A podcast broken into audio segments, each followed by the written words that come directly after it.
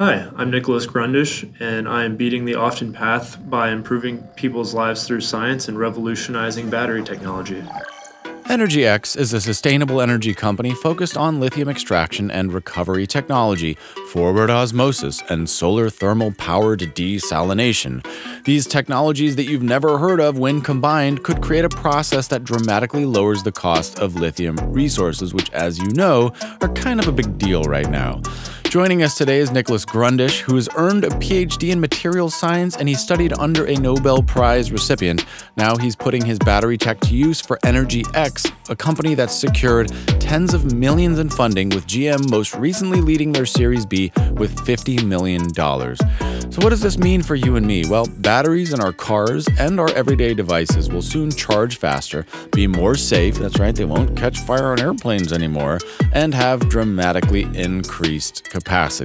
I love people who are building a more sustainable future. So here's Nicholas Grundish of Energy X. I'm Ross Palmer, and this is Beat the Often Path. Welcome to the show, Nicholas. It's an absolute pleasure to have you here. I've looked at your website and it's crazy what you're doing. Uh, what is this thing with lithium ion batteries? Why is the demand so dang high and why is this so important?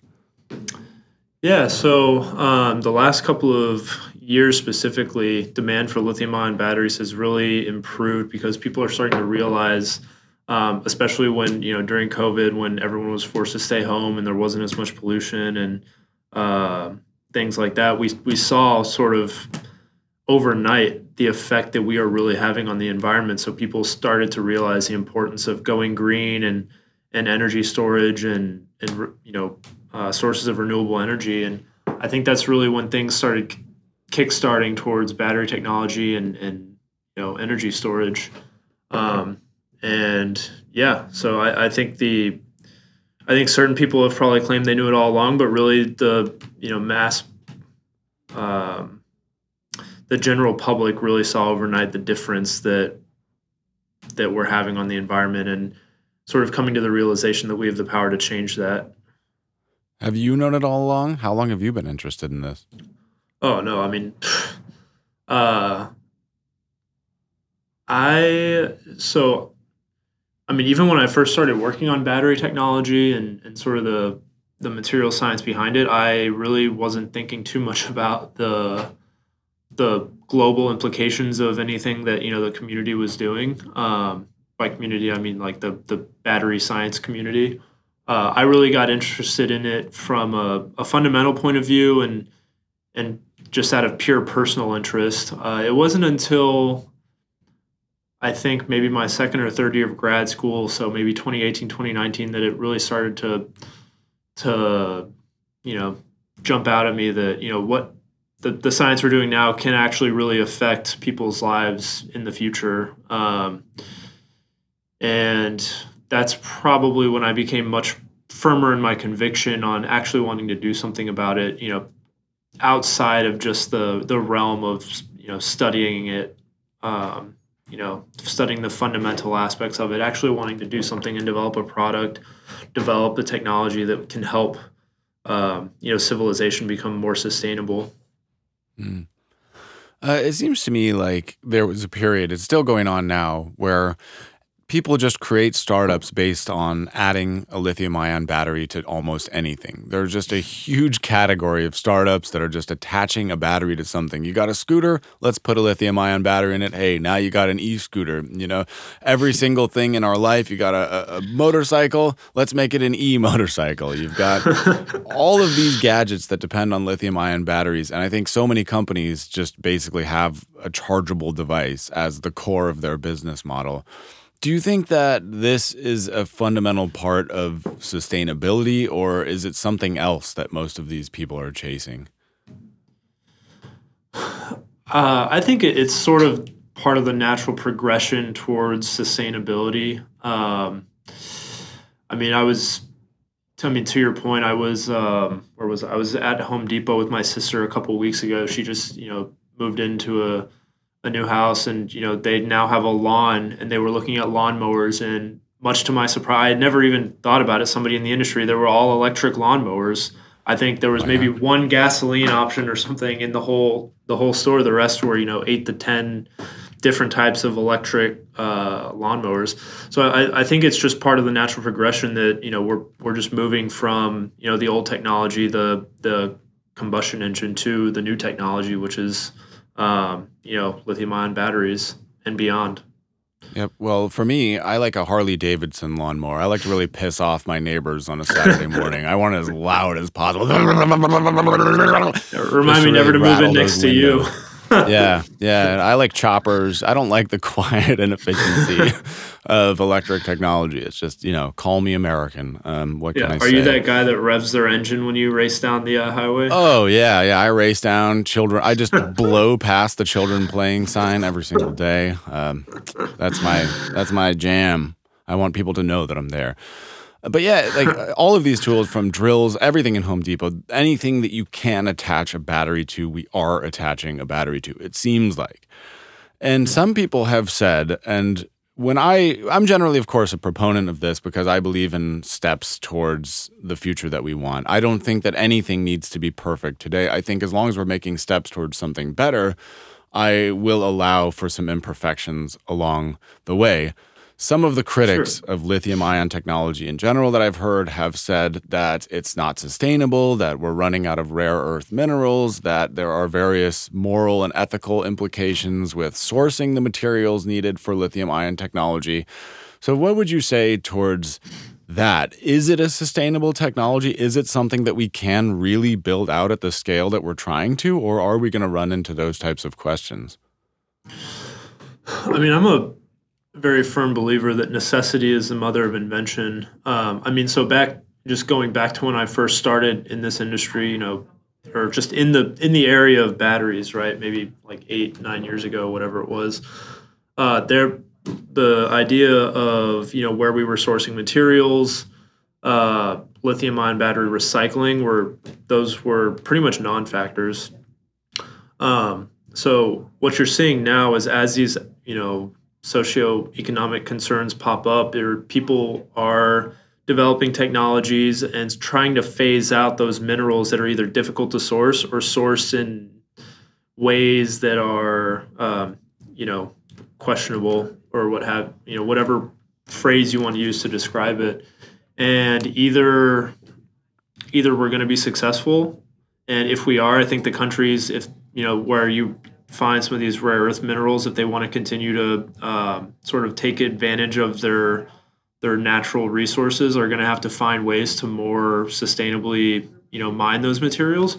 Or uh, we're just we're simply going to move on right? Um, we're going to find technology that phases out those those minerals or uh, we're going to find a way to recycle so that we don't have to pull any more out of the ground. Uh, i think we're going to find a way around a lot of these problems. And I, th- i'm fairly certain that um, a lot of these critics that you know question the supply chain or anything like that. I mean, we saw a really unprecedented shift in t- towards lithium-ion battery technology. I don't really think anybody would have predicted that the adoption would have been as drastic as it was. So.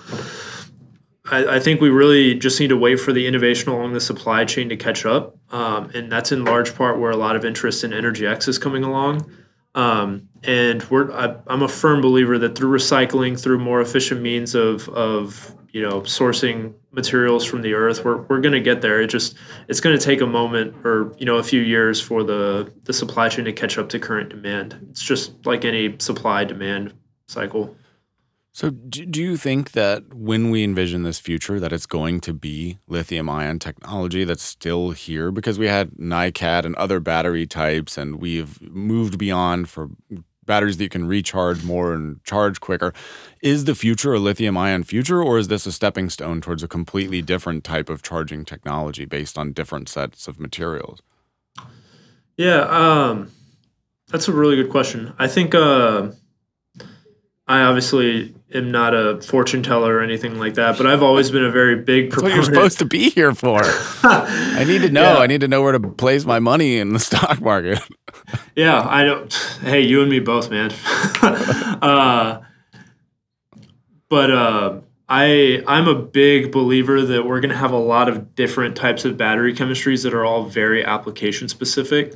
Um, at the end of the day, we're limited by the periodic table, right? If you want something that has you, you can get extremely large amounts of energy out of without having you know something that weighs a ton or takes up an incredible amount of space you know you can only go so high on the periodic table right? There's lithium and then there's hydrogen. And um, i mean hydrogen they all have their own problems trade-offs and things like that. So i mean i, I think we're going to shift from this idea that you know lithium ion batteries or just lithium based chemistries are the be all end all to more of a uh, you know an approach where okay well you know we cost is more of a constraint here so maybe we look at a sodium ion battery um, or you know even potassium magnesium calcium. There's a lot of other alternative chemistries that still have a ways to go in their development but as those sort of breakthroughs come uh, I, am a firm believer that we'll shift towards much more of an application based uh, sort of system. Uh, but at the end of the day, I mean, really, lithium ion is um, sort of the the go to choice for high energy, high power applications. So portable electronics, portable anything really, I think is always going to be dominated by a lithium based chemistry. So lithium ion or you know solid state lithium metal batteries, um, those types of devices. That makes sense. Uh, so, for again those critics of this technology, or people who are defending fossil fuels and the general usage, something that I've heard is that yes, we can with solar energy and with wind energy, we can collect a lot of energy in a sustainable fashion, but the trouble is always storing that energy so that it doesn't go to waste. And we need to store it because the sun only shines for half of any given day, right? So when people talk about that, they say the amount of lithium ion batteries that you would need to make a meaningful dent in a city's uh, gigawatt or megawatt, I don't know what the terms are, but it's it would be so huge and the batteries array would be so massive and that could only power any given city for an hour, let's say. Do you think that this type of technology is suitable towards our larger energy concerns, or really just portable devices uh, or cars maybe being one of the upper limits of something like that? I think it depends on. Um, that's something I actually haven't given too much thought about. I've been so focused on the you know developing the the chemistry that we're doing in Energy X, and you know our goal is is primarily you know the portable electronics and you know the ultimate goal for us is electric vehicles. But i think um, i think initially it'll probably get proven out with lithium ion batteries since the chemistry has become so mature over the last you know 10 20 years. But i think you know ultra long term uh, i do think that some alternative technologies provide a, a better value proposition for that but they're so they're still in their infancy and there's still a lot of you know not only just fundamental science questions to figure out but then eventually you know you're going to have to figure out how to scale that manufacturing infrastructure all of those questions are going to come into play. So i think in the in the you know short to mid term lithium ion batteries are going to be the best um, the best choice you know to sort of uh, at least prove that it's possible. And then, you know, we might shift to alternative chemistries, technologies as they become more mature and, and develop. Because, mm. yeah, trying that to power sense. New York City on lithium ion batteries, that sounds like an absolute nightmare. And then where are you going to store those? So I, I totally get the concern. Um, but, you know, you wouldn't start with New York City. You'd probably start with like a rural Texas town, you know, right. uh, and then, you know, work your way up. So. Yeah, yeah, that makes perfect sense. Um, so speaking of Energy X, at least if your website is to be believed, you've had some big news lately. I saw that uh, GM uh, committed a large amount of money. I think it was fifty million dollars. So you t- you said cars are the goal. So what? Where do you stand? What is the project? And it seems like you've secured lots of funding for the company so far. Yeah. Um, so GM is yeah leading our Series B round, like the uh, the announcement uh, said, um, and really, I think their interest is in us because we're a full lithium supply chain company. Uh, you know, we do everything from lithium extraction from brine all the way up to putting it into uh, you know the next generation battery chemistries that we're trying to develop. Um, I'm obviously not an expert in the brine extraction part. I'm very much a battery scientist. Uh, and you know where we stand there is we have you know, we started from scratch. I started working with Teague while I was still in grad school, and we sort of transitioned some of the, um, you know, some of the work that I was interested in in grad school, and then you know shifted shifted gears a little bit towards things that were a little bit more, you know, had commercial potential, and you know, as I was, you know, as we matured, I was able to convince a couple other people from my my you know group at UT um, to to join me, and we're, I mean, we there's there's no way getting around it. We definitely have a long way to go, but I think we have some really solid foundational technology to build on, and um, you know, the next steps are really proving it out on a larger scale, and you know, well, then there's, you know, with any new cell technology, you're going to have to figure out integration and battery management systems and everything like that. But um, without divulging too much, you know, proprietary information, I definitely think we're on a good track. We have a few different foundational chemistries that we're working on, and um, I think you'll probably hear some big news from us in the, the battery space in the next six months to a, a year. If I'm being pessimistic, two years. okay. So what what then is for those who don't know, what is the fundamental difference or what are the new innovations that you're bringing to the table? Why are people investing in your technology? What is different about what you're doing than what other people are doing? Yeah, so in, in the battery uh, space, we're transitioning. So a normal lithium ion battery, essentially, you have um, you assemble it in a discharge state. Really, if you think about it, you're at a lithium deficiency because all of the lithium that's responsible for the energy storage is you know in one side of the battery. And part of it gets consumed actually when you first charge the battery to stabilize you know all the different interfaces you have. So what we're doing is we're transitioning from uh, having lithium only on one side of the battery to having uh, lithium on both sides and one side is actually pure lithium metal. So you actually have a lithium excess. So as some of that lithium is consumed you have additional lithium that you can then draw upon so you're never at a deficiency. And you know that has really has a lot of advantages. You don't need as much total material in the battery to store all of that energy so you end up getting more energy per unit weight and more energy per unit volume which is um, you know two of the most important metrics when you think about electric vehicles or consumer electronics. Um, and I mean, the more energy you can store, the you know we're also working on very inexpensive materials. So our dollar per kilowatt hour, which is the primary metric people use for evaluating battery technologies, um, is lower. So we you know the batteries will ultimately be ultimately be more inexpensive. Um, so that's sort of the the end means is you know shifting to that lithium reservoir, you know, pure lithium metal anode, and we're doing that by uh, you know, innovating on the electrolyte, which is um, sort of the medium between the two electrodes. So the two electrodes are responsible for sort of storing the energy. The electrolyte is responsible for transferring the lithium back and forth between those two um, those two poles, if you will. Uh, and so lithium metal. I mean, if you look back to sort of the the con- inception of lithium ion batteries, you know, Stan Whittingham was using lithium metal at Exxon in 1976. The problem was their batteries kept exploding.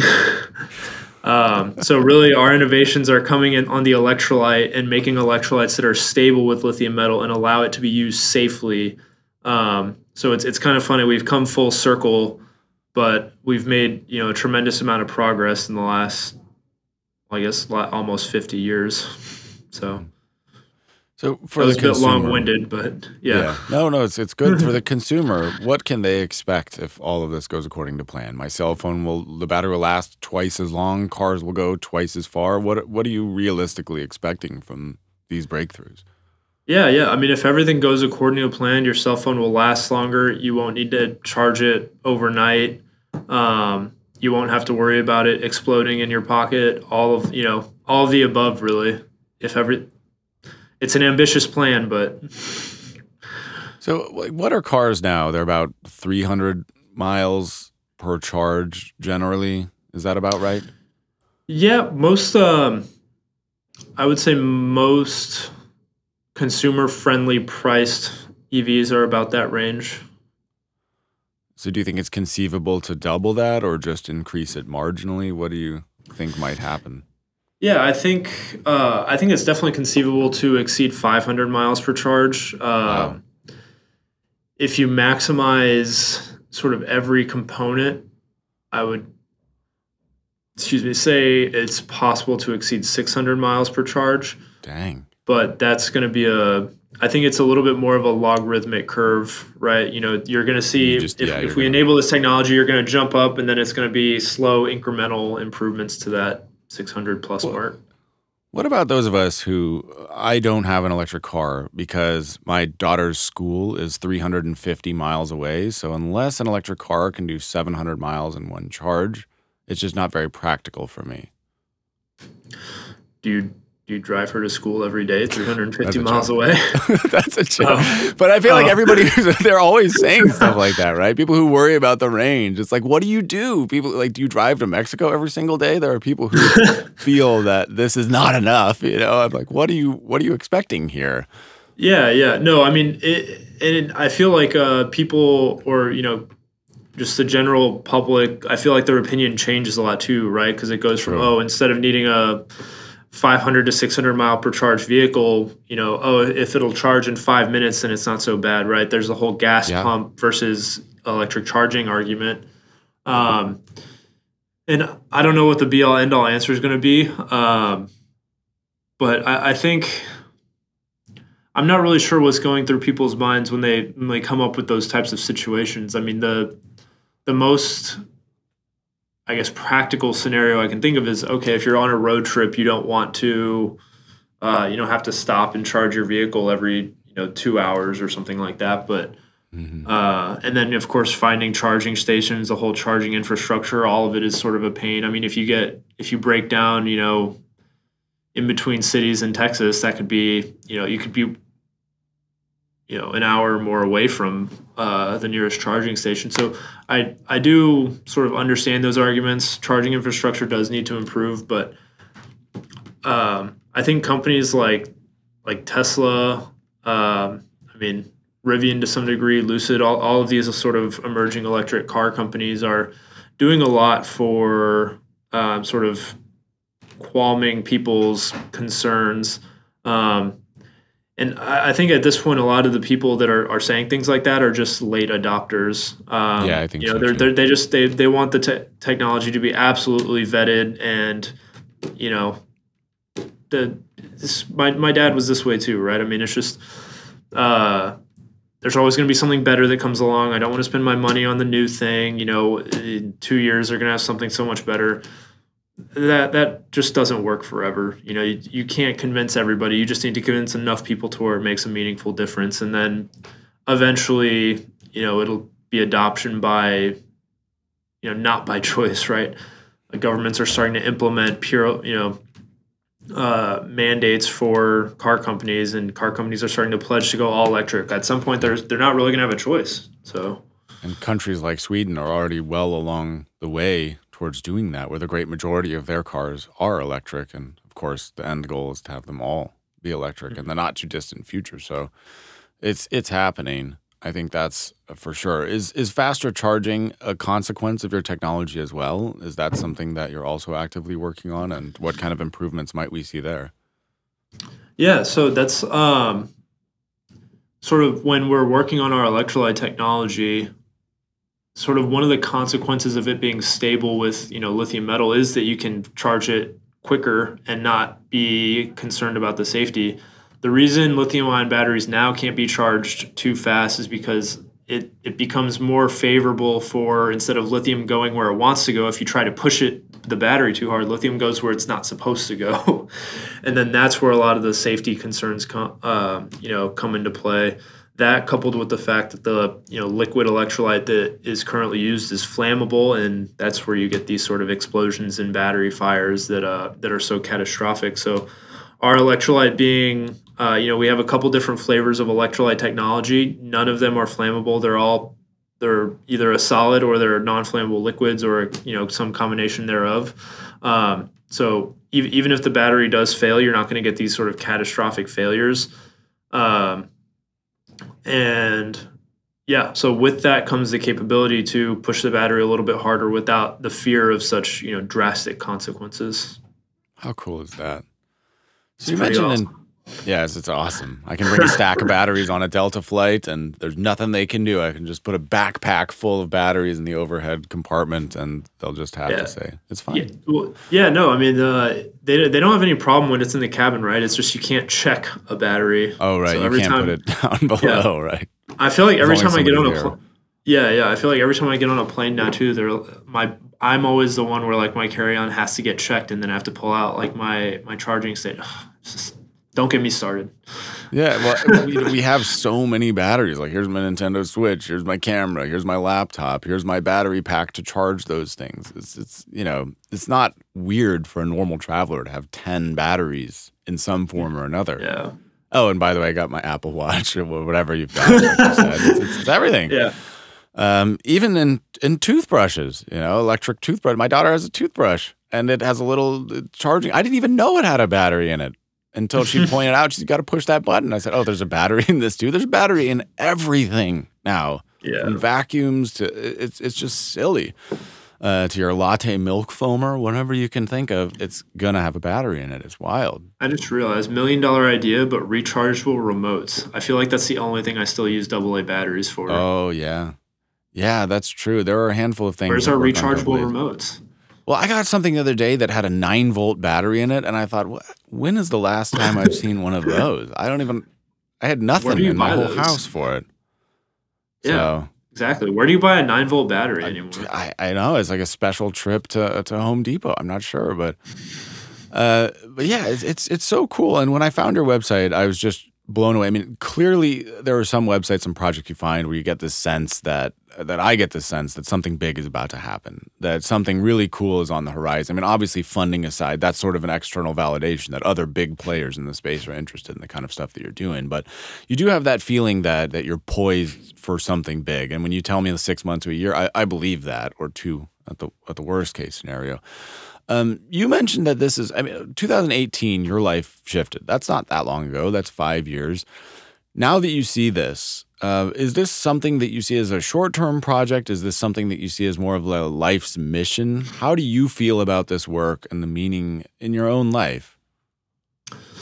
Yeah, I mean, I definitely, I obviously can't speak for you know how I'll feel ten to twenty years from now, but right now, I mean, it, it is my life's mission to really get a battery on the market that improve. I mean, even if it to start improving one person's life would would mean the world to me, but to improve, you know, the life of hundreds, thousands, millions, that would, I think that would mean more to me than than anything really. Um, I mean, I had the opportunity to work with uh, John Goodenough at UT. I mean, I that's what, where. I did my my Nobel PhD, Prize. and yeah, Oh, cool. and just um, he he changed my life in a lot of ways. I, I mean, obviously, I learned how to to you know perform um, experiments and you know think about problems in the material science area. And he, he taught me i mean he did te- teach me how to think properly is how i would phrase it in some degree to some degree. But um, just his his approach to life and how um, it really was. I mean he, he i started working with him when he was 93 so Dang, the fact that he was still driving himself to work every day coming into the office when he could have retired many many years before. Just seeing that level of, and he i mean he outworked a lot of us in the laboratory too. I mean a lot of his postdocs went home before he did. And just seeing sort of that level of dedication and understanding that you know where it was coming from i think was a very profound moment in my life. And it, i mean i really i wanted to do nothing short of emulate that and really try to, to capture that sort of internal peace that i saw he he had um, and so I would say that's what I'm trying to do here at Energy X. Um, if energy, I mean, obviously, if the technology is successful, right, it shifts from being, you know, research and development focused to more of a manufacturing thing. Whether I will make that transition with the technology or whether somebody else will be better suited for that, I have no idea. Um, but for right now, I mean, I'm I'm focused on developing the technology and getting it to a place where you know it has a real opportunity to change people's lives. That's amazing. You used an interesting phrase just back there, which I think a lot of people don't think about it, you, you said you, you want to emulate that peace, and there is an irony or a paradox of saying that somebody who's working harder than anybody else is somehow more at peace because a, a lot of people might think that those two are at odds. So describe that for me. What is the peace that makes one work harder than anybody else? I mean, I think it comes from a a true, you know, fundamental love of what you're doing. Um, and I mean, obviously, we're not going to love every part of our jobs and every aspect of of you know what it takes. I'm sure Goodenough didn't enjoy seeing me pop into his office two to three times a day sometimes, but uh, but just I don't know. I guess to me, capturing that that internal peace to some degree, you know, means coming to to actually enjoy the things that maybe you didn't enjoy. I mean, that kind of contradicts what I just said, but just understanding that it's all a part of the, the process and really just buying into the mission that and understanding that you have the opportunity to make a difference. Um, and I, I, some of it is a, a true leap of faith. I mean, I, you know, there's a there's a probably a fairly large possibility that I am not successful and, or that what we develop is not commercially interesting. But you know, I have a firm belief that you know there's some small there's at least a, a chance and that's all i need to keep you know it to to push myself forward and to to be happy with with what i'm doing so. And uh i think a lot of that comes from from what i witnessed with john. Mm. do you are you able to tap into that on a daily basis? Are you able to tap into that feeling a greater mission, greater purpose, especially when things are tough or challenging? Uh, I'll definitely say that sometimes knee jerk reactions make it difficult. Um, but if I take a step back and actually, you know, draw upon that perspective that you know I, I outlined for it for you, then it's it's it does make the the tough moments a little easier to handle for sure.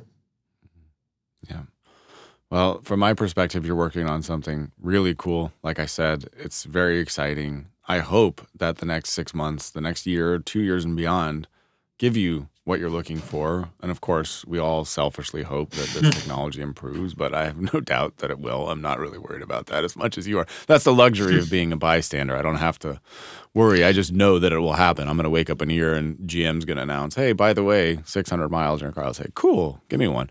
Um, but it, it, yeah, it's it's super fascinating. You have a really cool story. I'm glad that you have you know dedicated yourself to this, and it's exciting again that there are smart and dedicated people who are working on these types of problems. So I appreciate you sitting down, taking the time to share your journey with me, and also a bit about the company. I'm sure that in a couple years' time, I'll look back on this moment as being like, yeah, see, I knew, I knew before, before they went crazy, before they got the first billion dollar. Uh, it's it's going to happen. Before we wrap this episode up, do you have any parting words for people who may be in a position that you were before they fully realized the practical implications of what they were pursuing or how they could make a shift towards something that's more mission driven? Any kind of parting words at all? Um I mean, it sounds extremely cliche, but uh I mean, it's been told to me by numerous people and I, I think it starts to make more sense as you start to experience it but work on you know work on the problems that really interest you and everything else will sort of fall into place. Um, and i guess something that's tangentially related to that is uh, you know something that Goodenough said all the time that's that's really stuck with me is you know we should be really be focusing on competing against problems and not other people. Obviously, when you're in industry and you you have real competitors all trying to beat each other out, that's that's one thing. But um, you know, when it comes to the the mundane people problems that I sort of witness, you know, people developing friction with each other, uh, you know, it's just it's not worth the effort. It's not worth the time. You know, focus on. We should all be focused on solving problems and not creating them. So. That's a powerful sentiment for anybody who's willing to hear it. I completely agree. it's hard not to get distracted, especially in a world full of noise that is constantly trying to get your attention and to pull you off of what matters. I think staying focused Yeah. on what affects us all is one of the greatest superpowers that any human can have in this generation, this time, this very weird time. Um, Yeah. Where can people uh, support, follow? What where can they check in on what you're doing? Um, specifically, I'm pretty active on LinkedIn, uh, at least for my professional endeavors. Um, you know, the EnergyX website is great. Uh, I know we're we're pretty good at keeping up our socials as well. Uh, so the EnergyX, I believe we have an Instagram, LinkedIn, TikTok. I think we have a Facebook. to- If you know, if people still use Facebook, I have no still idea. yeah. You're on the Um, uh, but yeah, um, at least keeping up with with EnergyX and keeping up with me and you know sort of what I'm up to at EnergyX. LinkedIn is a great great resource. Um, yeah, and so I think if if anyone's interested in learning more, our website is also. I mean, as you mentioned, it's uh, up to date and. I think it's a pretty impressive website. it's, at least it looks cool and gives people a flavor of what we're doing. So Yes, yes, it is. It's both of those things. Yep, no doubt. Awesome. Well, thanks again, Nicholas. It's been an absolute pleasure. And that website is energyx.com, right? yeah, Um, yeah. And Sorry. with that, the official podcast is over. Thanks again for listening to another episode of the Beat the Often Path podcast. If you've enjoyed this episode or any of the episodes we've shared, it would mean a great deal to me if you subscribe to the podcast on your platform of choice or on YouTube. And of course, if you shared either the show itself or this particular episode with somebody who might want to hear it to help us grow the audience for the show, I would greatly, greatly appreciate it. So if you've been a passive listener all this time, I get it. I understand. There's no big deal with that. But it would really, really mean a lot to me if you'd leave a positive review and help me grow this show. So thanks again for listening, and I'll see you next time.